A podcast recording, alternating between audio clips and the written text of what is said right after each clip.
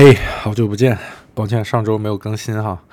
呃，一方面是工作原因比较忙，另外一方面呢就是过年以后整个人胖了不少，感觉都变懒了。嗯，不过没关系，我准备开始健身。朋友们都推荐超级猩猩特别好，我就打算先找一个私教。呃，打开了他们小程序以后呢，对比了所有教练的专业资质还有擅长领域以后，我选择了长得最好看的那个。交完钱不到五分钟吧，对方的电话就打过来了，是一个声音特别好听的北京姑娘，说：“哎，熊先生你好，我是您的教练马九金，请问是您需要健身吗？”我说：“对对对，你好你好。”他说：“啊，没问题啊，为了更好的给您制定训练计划呢，我们这边照例需要问您一些问题，请问您现在方便吗？”我我说：“哎，方便方便。”我心想：“哇。”我说这也太专业了，人家这么晚都没睡，而且我人还没到就要开始给我做计划。我说您那个放心，有什么问题我一定配合回答。就简单的了解了我的年纪、身高、体重这些信息以后，又问我说，呃，之前有没有专业运动的背景？我说我小学的时候参加过游泳队儿，然后还专业训练过乒乓球。教练说成年之后的有没有？我说成年之后好像就没有锻炼了。然后教练又问我健身的目的是什么？哎，我一愣，我说还有这么触及心灵的问题吗？健身的目的是什么？对呀，人类为什么要健身呢？我想肯定不是那种肤浅的想要强身健体、想要延年益寿这样的答案。但是如果我思考过这些问题，我也不会拖到三十来岁才出来健身嘛，对不对？最后我纠结了半天，非常扭捏的说：“哎呀。”这个别人健身是什么目的啊？我不好妄加揣测，但是我自己的情况是我三十多岁了嘛，就是一直单身，然后容颜也逐渐老去了，身体机能也逐渐下降了。我就想着有没有可能通过健身的方式提升自己的身体对于女性的吸引力，从而能够提升自己在婚恋市场的竞争力嘛？就是这么想的。哪知马教练听完以后哈哈大笑。说，哎，熊先生，熊先生，您等一下，熊先生，咱们问这个健身的目的啊，一般的顾客的回答就是目的是增肌或者减脂，就是增加肌肉或者减少脂肪。你这个婚恋问题，我们这边目前还帮帮不了您啊，顶多就是给您那个嗯美好的祝愿。他当时这么一说完，我整个人脸砰就红了，我当时我就反唇相讥，我说我的，你作为一个体育生，你这个中文简直是令人发指。你如果是一个选择题的话，你句子的结尾为什么不直接给我 A、B 选项？你你给我一个开放式结尾干啥呀？哎，气死我了！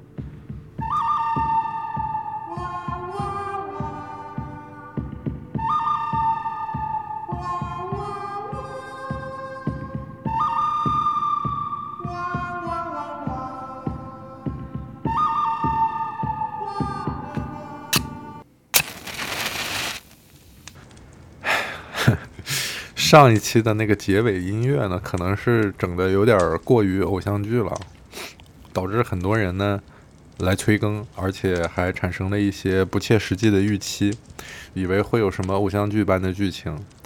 嗯，但是生活又怎么可能是偶像剧呢？对吧？我跟这个女孩呢，嗯，在后来的半年里，一共只见过三四面吧。但是每一面都见得非常离奇，就是，所以不但不是偶像剧吧，甚至有点像那种悬疑剧吧，不过也算不上。呃，我录完上次那期以后，还打开他的朋友圈看了看，哎，还没把我删除，而且最近好像生小宝宝了。事情是这样的，就是在便利店遇到他了以后呢，简单的交谈才知道他也住在外地。不过这也没什么稀奇的，因为当时大部分的华人留学生都住在 Wedding，因为便宜嘛。然后，然后大部分的留学生刚来柏林的时候，都会提前在网上把房子找好嘛，而且都是在华人论坛找，所以基本上找到的房也都在 Wedding 这个区。出了便利店，我就问他，我说：“那个，你当时在飞机上为什么哭得那么惨呢？” 然后他说：“呃，当时出门前还跟父母吵架了，然后一个人要来异国他乡，然后又跟男朋友分手了，就感觉很孤独啊，很难受啊，什么什么的。”我说：“哎，我说跟男朋友分手，当时咱们在机场的时候，你不是说你男朋友来接你了吗？” 然后他说：“对啊，他说我不是第一次来德国，我是第二次来。我跟他是在这边认识的，但是我俩已经决定分手了。呃，但是他人还在德国嘛，所以我来的时候他就过来接我。但是他接完我，他就回国了，因为他已经毕业了。就是那个男生比这个女孩大几岁。我一听，我操啊！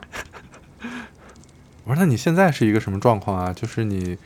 你你上学了吗？你你租房了吗？等等等等。然后这女孩说，之前来这儿是艺考，就是学那个小提琴嘛。然后现在学语言，申请学校，就跟我节奏差不多。我说那挺好的呀。我说你租房了吗？她说没有呢，也是借住在朋友那儿。我说哇，那太好了，咱们一块儿租吧。我那个看到我最近也在看房，虽然我刚刚租房受骗哈，但是我积累了大量的经验，接下来 我一定能租到更好的房。然后女孩说：“行啊，你要是看到好的就叫我呗，合租整租都行。”我说：“好，太好了！”我就留了电话，然后我就兴高采烈的回了森森家，回去跟森森说这事儿，说我要恋爱了。但是奇怪的是呢，就是虽然留了电话，可是之后我给他发短信，他从来都没回过。但是人家没回，我也不好意思打电话过去嘛。直到两三天之后，我租到了一个特别不错的房，我想问他要不要过来看一看。打电话打过去，他接了以后是他的电话，然后他说他先不用租房了，因为他借住的那个姐们家有一个室友搬出去了，他正好可以把那个房续下来。我说哦，那好吧，我有点失落啊，但是也有点觉得不太，嗯，不太不太开心，因为我觉得这种事儿你直接告诉我就行，你也可以回消息啊，为什么就是都到了这个节骨眼儿打电话你才跟我说这个事儿？不过当时也比较忙，就没有多想，我就觉得就这样吧，没有缘分呗。然后没多久我就找到了住所，是一个寄宿家庭。当时也是在那个合租的网上看到的，就是一个德国家庭出租一间自己的卧室，就是信息价格都还不错，有点略高，但是还可以接受。但是这个房东的名字呀叫 Bigita，就是之前骗我的那个名字。我当时一想，我靠，是不是又遇上了？然后怀着特别忐忑的心去看这个房子，叫着森森一块儿去了以后，才发现一见面我就觉得啊，是因为这个房东呢是一个六十多岁的老太太，所以她是符合给给她这个名字的。然后她听了我上当受骗的遭遇以后呢，也非常的义愤填膺，然后留我们吃饭，然后我们聊了挺长时间，我挺喜欢这老太太，她家里特别酷，就是她是一个室内建筑师。然后家里装修的特别棒，有花小花园，然后有大桌子，然后家里的那些啊桌子、柜子什么的都是他自己买的木材回来自己打的。然后厨房有上百个瓶瓶罐罐，然后光蒸锅就有六七款不同的锅。他说蒸不同的鱼要用不同的锅，我觉得太有意思了。我然后我就跟他定下来了。我在网盘找到了一些当时贝吉塔家里的这个照片儿，我放在 show notes 里边，感兴趣的朋友可以去看一下。诶，对了，就是之前有很多人留言问 show notes 是什么东西啊？就是感觉小宇宙很多用户对于小宇宙的基础功能还不是很清楚啊。总之，show notes 呢就是节目信息，一般是创作者呃给自己这段音频写的一些文字介绍和一些补充的图片。你如果现在在播放界面呢，你点击左下角的那个感叹号键，你就能看到 show notes，啊，每期节目都有。如果你是从主页进来的，呃，你应该直接就能看到，你点开那个单集就有节目详情。然后另外呢，添加主播的微信，一般是在那个你进入节目以后有一个节目详情，拉到最底部，就是我的极客账号和微信账号。很多人来加我的时候都都显得过于客气了啊，什么不好意思打扰了，我就不要有负担。我既然把账号放出来，肯定就是让你们来添加的。如果不想被添加，我就不放了嘛，对不对？我是希望加我的人越多越好的，因为你想故事总有讲完的那一天嘛，那总有一天就没故事了。然后播客运行不下去了，我可能转行做微商什么之之类的。我多一些微信好友，还多一些 多一些人能发广告信息，是不是？所以不要有负担。b i g e t a 的房子里呢，除了我以外，还有另外一个房客，比我来的早一些，可能已经住了一年了吧。就是我之前说的那种瑞士学生，他已经快四十岁了，但是还是来柏林学德语，然后国家全部都报销，而且瑞士人都非常有钱，他也非常有钱。家里三辈儿都是牙医，好像。他买那些很贵的东西，比如说书啊或者唱片啊，都非常大手大脚，我都很吃惊。我说一本书二十五欧元，你怎么下得去手的？他他他他他经常是背着书包去买书，一买就买一整包。他说柏林的书真的太便宜了，说你看在瑞士，一本小说都要五十七十欧元。然后，但是他另外一方面又特别的抠门，比如他从来坐地铁都不买票，经常带着我逃票。我说你这么有钱，为啥老逃票啊？买张月票不就完了吗？他说不是的，从经济学的角度来讲，就是买票是不划算的。我说为什么呀？他说你想啊，一张票，就当时票多少钱我忘了啊，就是一张票大概就好比我们就好比它是五十欧元。呃，但是你被抓到一次罚款才罚四十欧元，然后呢，你平均一个月到两个月才会被抽中一次，所以即便你一个月被抓住了，你还是就是省了十块钱。但是如果你两个月才被抓，你就 净赚了，因为德国的地铁跟咱们不一样，它是没有什么刷卡呀什么那些机器的，就是靠一些人工的那种查票的方式。就比方说，有一天你坐着坐着，然后突然上来两个人说我们是查票的，然后把你票拿出来什么什么。但是，一方面就是从事这个工作的人不多嘛，就是没有设置那么多人。然后另外一个就是可能抓人和他们的绩效是有关系的，所以他们往往会找那些看上去像是游客呀什么之类那种，就是不懂规矩的，这样他们罚重的可能性高一些。如果你看上去像个本地人呢，或者是个学生呢，呃，基本上就不太会被查。然后我在贝吉塔这里住到差不多第三个月、第四个月的时候吧，有一天晚上晚饭前，我记得是，就是这个女生呢，啊，我们就不提名字了吧，也不设名字了，就我们就称呼她这个女生吧。然后这个女生呢，她就呃给给我发消息说心情不太好，能不能过去找你聊聊天儿？我说行啊，过来吧。但那个时候我已经没有那么上头了，我觉得他平时都不回我消息，都不跟我联系的，隔了几个月突然又冒出来一下，也挺奇怪的。然后我去地铁站接了他，接回家以后，正好家里开饭，然后我和他还有当时比吉塔也在，我们三个人一起吃了个饭，聊得还算愉快吧。然后吃完饭呢，比吉塔就把我拉到旁边说：“啊，你们继续聊吧，我要先睡觉了。”嗯。我需不需要给你准备一床被褥铺在客厅啊？我当时一愣，我说：“哦，我说，哦，我说需需要需要需要。”我说：“但是这个女孩她没说要在这儿留宿，但但还是准备一套吧。就是 呃，我我如果她太晚了那个，然后我我我就让她睡我的房间，然后我自己睡客厅。那你在客厅给我准备一套吧。”然后比给他还说：“哎呀。”我觉得他应该不会回去的，你就留一留他呗。这么晚了，外边也不安全。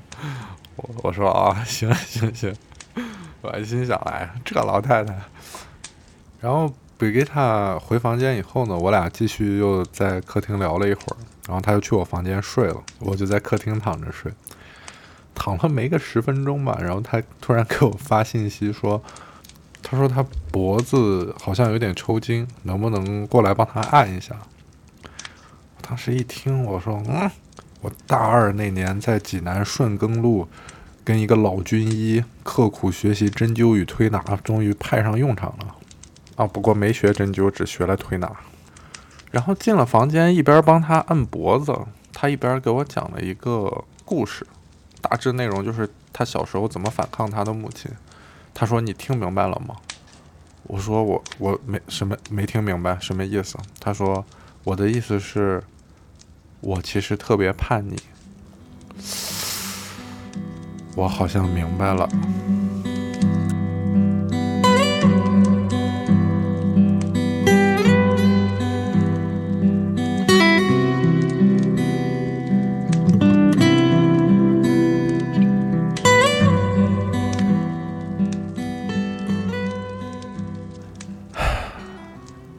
后面发生的事情呢，也没什么意思，我就直接帮你们跳过了。第二天早晨醒来呀，布吉塔在厨房做早饭，瑞士大哥在那儿做果酱，俩人回头一看，冲着我坏笑，因为我到客厅一看，铺盖卷儿已经被收起来了。我我我们俩有点尴尬的跟他们一起吃完了早饭，然后我把他送到地铁站，然后他要回家嘛，我也要去赌场继续上课。但我还是坐地铁把他先送回家的嘛，送到楼下。然后我还说：“哎，你晚上想吃什么？要不要我们去吃火锅？”他说：“哎，好呀，好呀，到时候联系呗，你下课。”我说：“好好好。”然后我一下课就给他发消息，然后他就再也没回我消息，打电话也不接。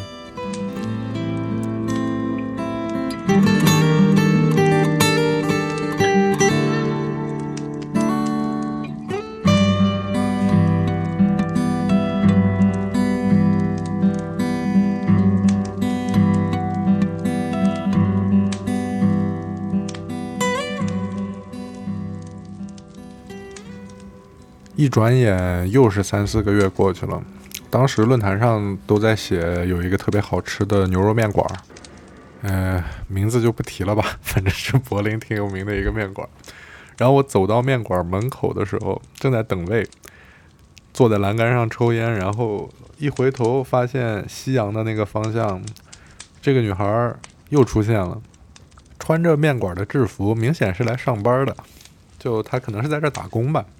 然后我就上去打招呼啊，我说：“哎，好久不见。”然后这女生有点尴尬，也说：“哎，好久不见，好久不见。”我说：“你怎么又失联了？”呃，她显得有点不好意思。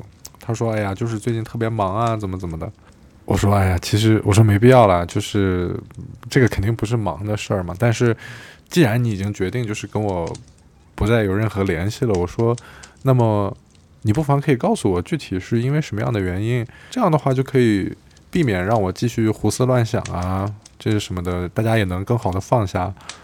这这这这对你来说不是也是你期望的吗？然 后那个女孩想了想说：“哎，行吧。”说其实挺不好意思说的。我觉得你这个人吧，就是好像不是很讲卫生。我说 What？我说我觉得自己挺讲卫生的，为什么我你会觉得我不讲卫生呢？然后这女生说：“你记不记得第一次我们见面也是一起坐城铁？然后当时呢？”发生了一个很下头的事情，就是我们刚坐上那个车，这个时候有两个一个俄罗斯的旅行团，然后其中有两个俄罗斯大哥坐在我们对面，然后喝的有点多，有点醉醺醺的，然后一个俄罗斯大哥就问：“你们是从哪里来的？”我们说：“我们是中国的。”然后那个俄罗斯老哥就非常激动说：“啊，comrades，同志，同志！”然后叭就开了一瓶酒，喝了一半，然后把剩下的半瓶就递到我的面前，让我一起喝。我当时没多想，就接过来直接喝了，因为我觉得好像气氛到那儿了嘛。然后这女生说：“你看，完全陌生的人，你都不知道他有没有那个什么，你就直接把人家的酒就接过来嘴对嘴喝了，我觉得这个非常不卫生。”我说：“啊？”我说：“哦，我说我就是觉得好，当时气氛烘托到那儿了，我好像就也好吧。”然后这个女生就说：“其实这个还就是稍微有点下头啊，但是。”我们那天之后，我你送我去回家的时候，我们在地铁站，你记不记得发生一个事儿？然后我就突然想起来，我们那天下了地铁站以后呢，正在往里走，突然他就靠近我，然后把我往边上推，说：“啊，我们往边上走一点，后面有个黑人一直跟着我们，穿的破破烂烂的，好像神志也不太清清醒，万一是要抢我们。” 我当时一愣，我回头一看，我一看到那个黑人，我就乐了，我说：“哎，well。”然后那个穿的破破烂烂的黑人也对着我说：“哎，熊熊，I wasn't sure if that was you, man。”就是我叫他嘛，我说 Will，然后他说：“啊，熊熊，我那个还不确定是不是你。”然后他走过来，我们两个就拥抱了嘛。确切的说是他过来抱我，然后我回应了一下，然后我就赶紧跟这个女生介绍嘛，我说：“哎，这个可不是流浪汉，这个是 William，来自美国西雅图，他可不是流浪汉，他是一个。”爵士键盘，啊，流，但是他现在是流浪艺术家，就是，呃，一般是在地铁站表演。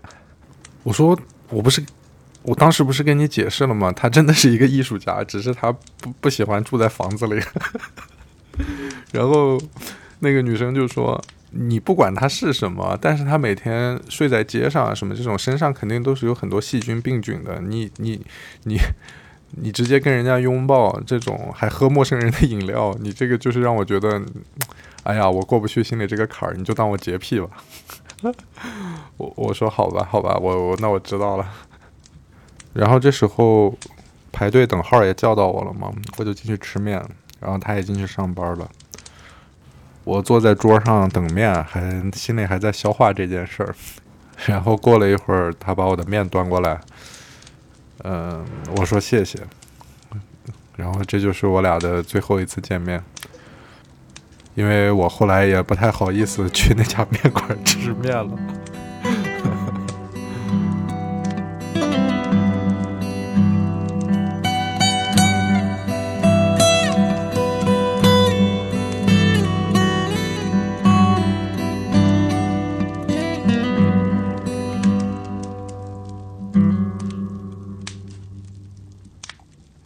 我回到家以后啊，发现我的室友瑞士老哥异常亢奋，他也发现我异常低落，我俩几乎同时问：“ 你怎么了？”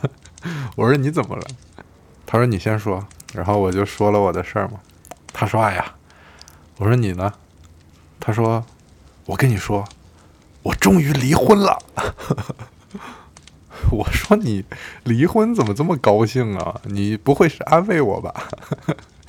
瑞士老哥说：“你不知道啊，我这个离婚官司打了十年，昨天终于判了。”我说：“啊，这什么鬼？”他说：“走，要不要出去吃点？”我说：“我刚吃完面呢。”他说：“那就出去喝点。”我说：“行。”我就跟着他出去喝点。到了吃饭的地方呢，瑞士老哥给我分享了他这段故事。他的爷爷和爸爸都是牙医，有自己的牙科诊所。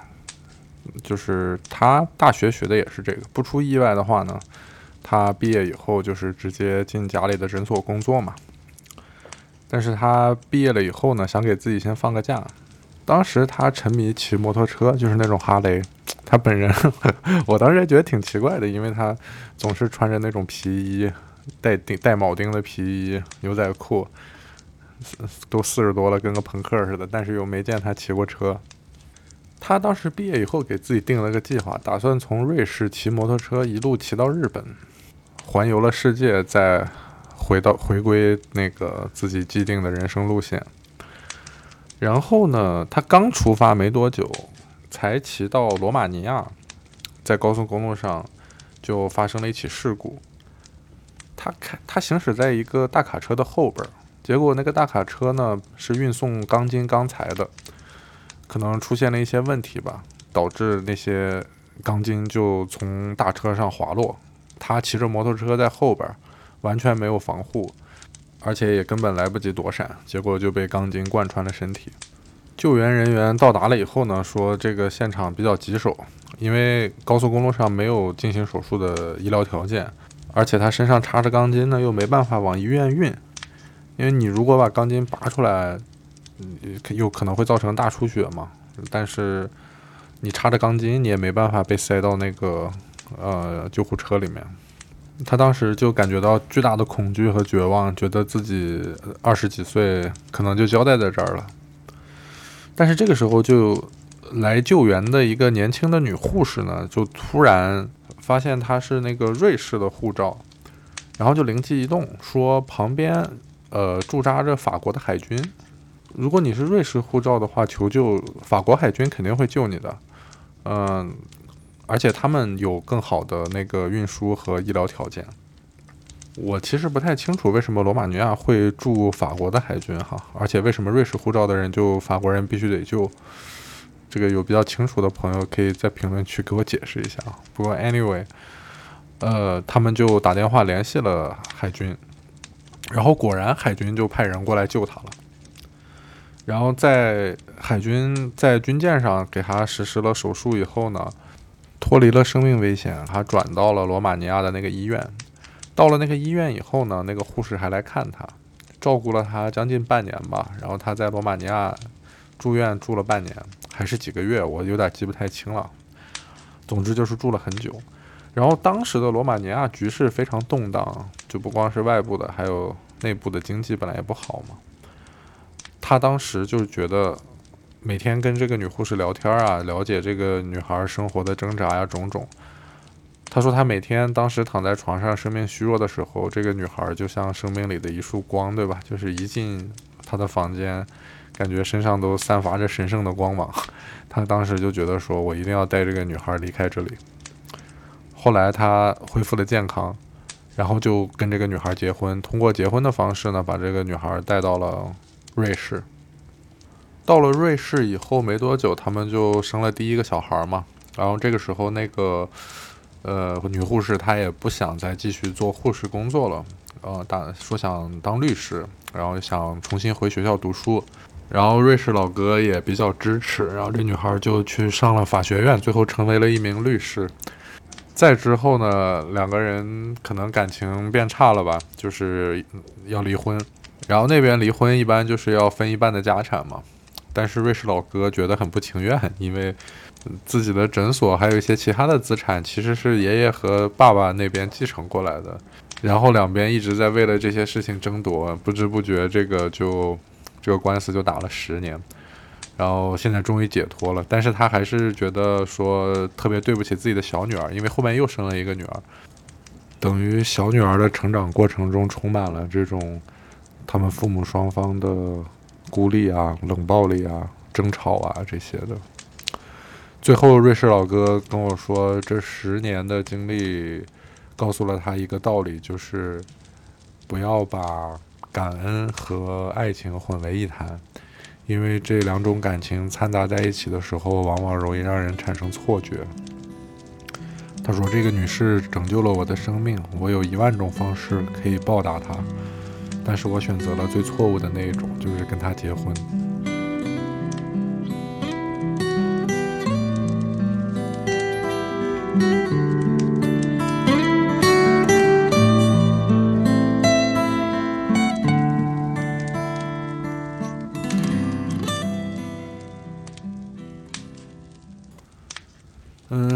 后一眨眼呢，就到了艾迪要举办婚礼和单身派对的时候。我和森森准备一起去，把西装取回来以后呢，我们就开始研究那个呃车票和住宿。嗯，我忘了我们当时为什么没有坐火车去啊？可能是因为太贵了吧，或者是有罢工。然后我们就选择了拼车这个方式。当时有一个网站叫 Meet f a g e n 然后我们很快就在上面找到了一个时间差不多的，是一个六十多岁的老大爷，然后开一个大众的迷你巴士，就是比我们的公交车要小一点，造型还挺可爱的。然后最最关键的是，他那个车后面是床，巴士里面有张床，可以躺在上面。呃，一个人收我们二十五欧元吧，好像是。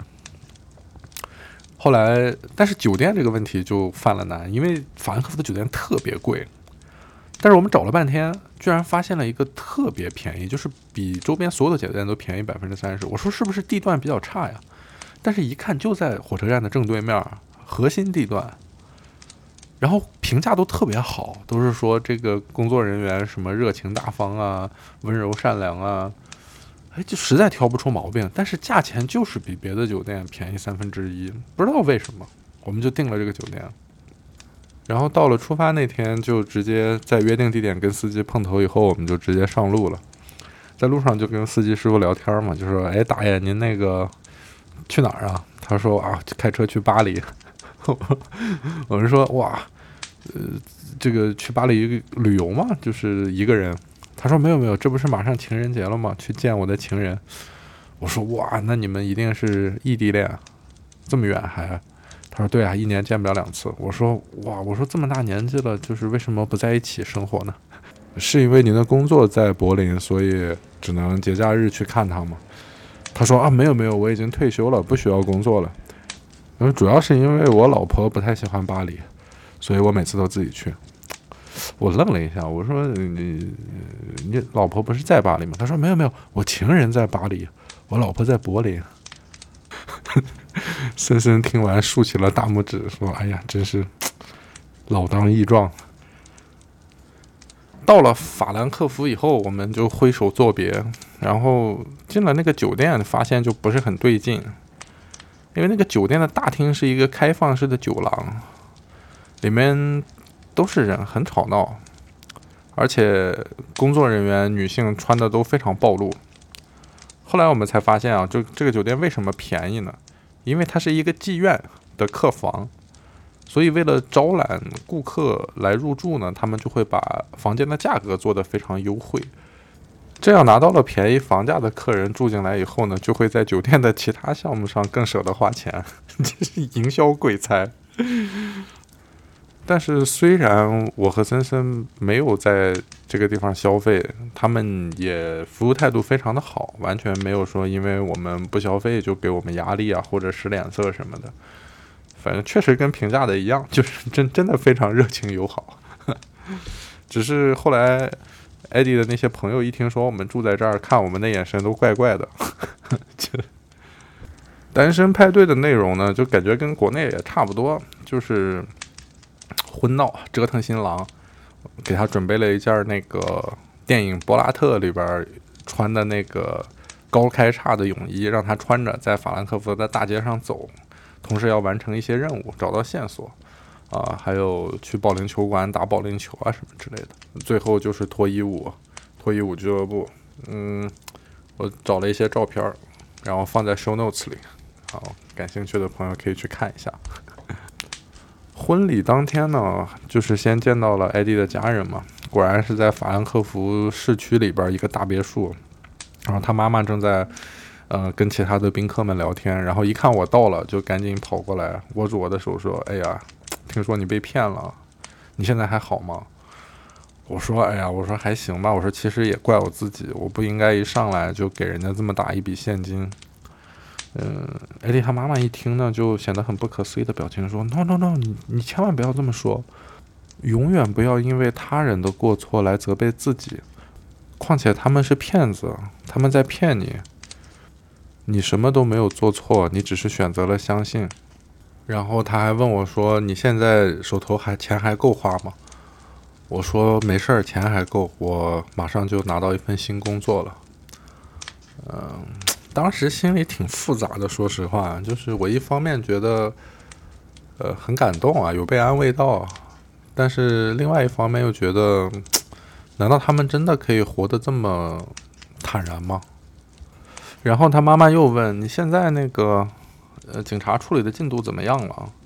我说我反正报了案，他们也没再联系我。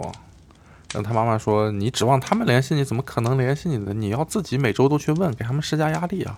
我说：“啊，我说可是我感觉那些警探，嗯，他们也都是专业人士，我总不能过去教他们怎么做事吧？”我说：“It feels like I'm telling them how to do their jobs, right？” 然后我说：“好像我在。”指导他们怎么做事一样，然后他妈妈说：“That's exactly what you should do。”他说：“你就应该这么做，就应该教他们怎么做事。”他说：“你可能不知道，就是在我们德国，都是那些学习最差、最笨的人才会去当警察。”然后指着旁边一个胖子说：“ 你看，艾迪他舅舅就是警察，他从小就是家里面最最不聪明的那一个。”然后他舅舅就站在旁边，大腹便便，手里还拿着一块蛋糕，脸上也很尴尬，我也很尴尬。然后他妈妈就跟他舅舅说：“你赶紧去找一下你柏林警察局的熟人，让他们催一下这个事情。”然后他舅舅就说：“好好好。”我说：“别别别！”我说：“那个，那咱们婚礼之后再再聊这个，婚礼之后再聊这个。”然后他妈妈说：“行行行，你别不好意思。”我说：“行。”举行婚礼那天呢，我起床以后还是去了那个别墅，我以为就在那儿，结果是在另外一个教堂。其实请柬的邮件里面有写，只是我没仔细看。我一路小跑，我靠，气喘吁吁的，好不容易跑到那个教堂里边，门关着，我一推门，我靠，一堆人回头，我也觉得特别不好意思，但是好在也没有打断什么节奏吧。艾迪冲我笑了一下，我就赶紧在最后一排就在那儿坐着了。结果仪式举行完，嗯，新人就要从那个礼坛走到教堂外面嘛，然后艾迪的父亲和岳父站在前面，带着新人往外走。结果，他爸走到我的面前就停下了，然后所有人都停下了看着我，然后他爸就握着我的手说：“感谢你啊，你不远万里从中国过来参加我儿子的婚礼。”我说：“我说我我其实是从柏林过来的。”他爸说：“没事，你就说你是从中国来的，专门参加婚礼的。”我说：“好好好。”他爸就说：“这是我儿子的朋友啊，专门从中国来参加婚礼的。”然后大家都鼓掌，我也我也不知道是什么意思，我靠。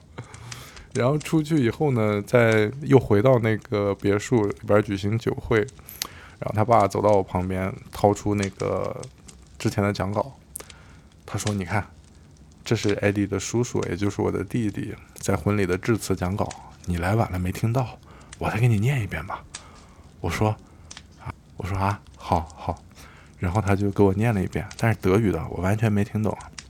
念完，他爸很激动地问我说：“你觉得怎么样？”我觉得这篇太好了，不管是从结构上、文字上，还是幽默啊，都堪称一流。是我写的，我 我说哦，我说嗯，写的真好。他说：“你现在不是学德语吗？你把这个留着，你没事就背一背，不光是对你的德语，我相信对你以后的人生都是会有巨大帮助的。”我说：“好的，好的，谢谢，谢谢。”然后我就是毕恭毕敬的叠好，塞到衣服里。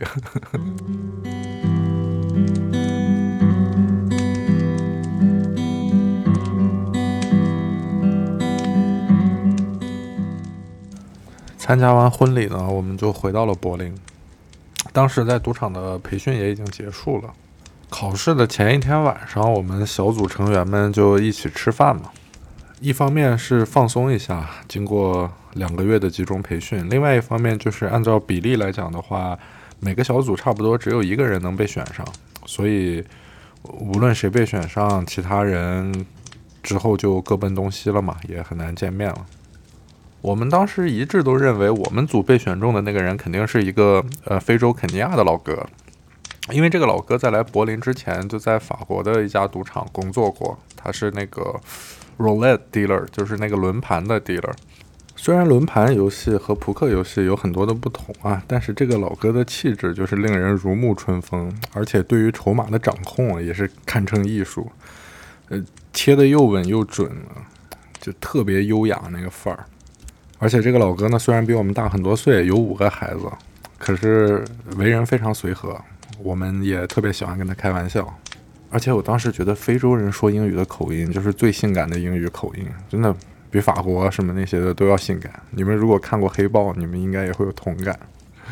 而且我特别喜欢逗他嘛。然后到中餐馆吃饭的时候，我就把菜单往他面前一扔，我说：“你先点菜。”因为中餐馆一看到我来，肯定就是拿中文菜单嘛。我把中文菜单递给他，老哥翻开一看，全是中文，就知道自己被耍了。然后他就慢慢的放下菜单，哀怨的眼神看着我说。Brother, why are you doing this to me? I don't know how to order.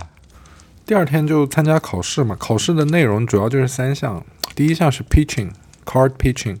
就是怎么把牌发到玩家的面前，这个听上去很简单啊，但是它的难点是，赌场有严格的要求，发牌的时候手腕是不能活动的，所以你必须要用自己的大拇指、食指和中指这三根手指夹住牌，然后用手指的力量把它弹射出去。这样的规定是为了防止作弊，因为大部分作弊的人会把牌控到一副牌的顶部，然后用大拇指把牌擦出去。这样，如果你手腕不动的话，作弊的难度就提高了。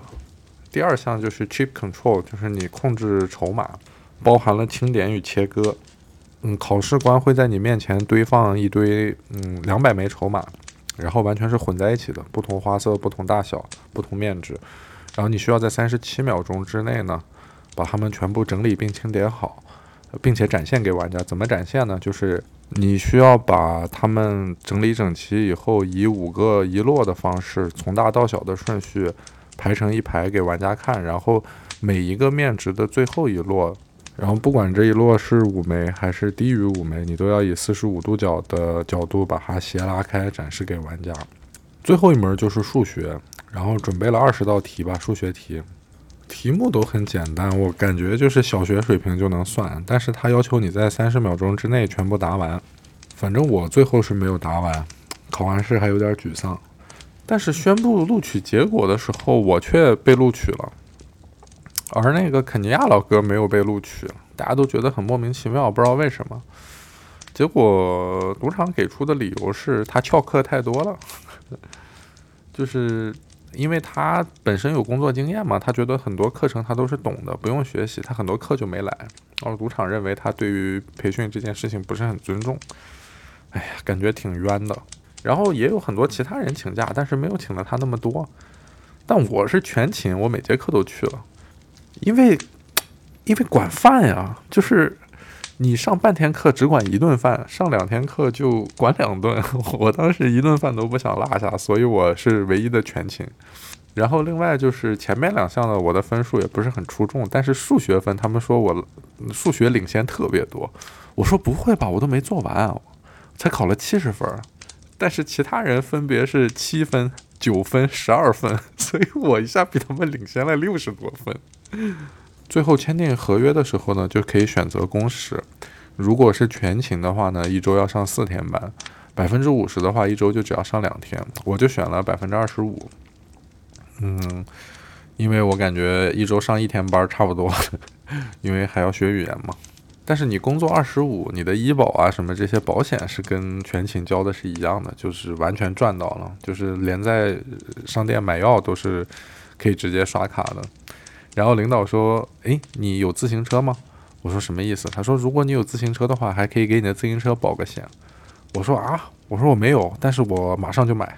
”他说：“好好好，你买了以后就去找谁谁谁上保险。”我说：“OK OK。”回到家的时候很兴奋啊，就是。